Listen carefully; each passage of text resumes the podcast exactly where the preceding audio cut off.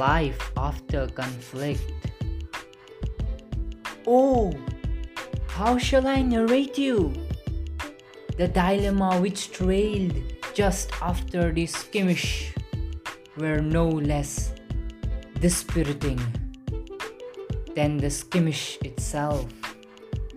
Life after a conflict is grim, quite challenging for a person with a generous attitude and modest lifestyle.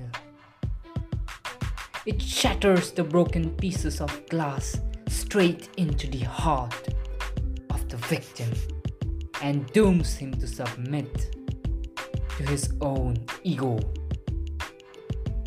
He no longer remains his own master.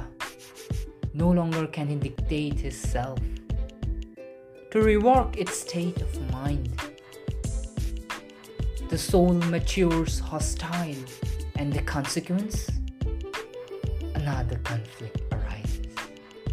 Another conflict arises to compensate the loss in apparent but deepens the pain in real.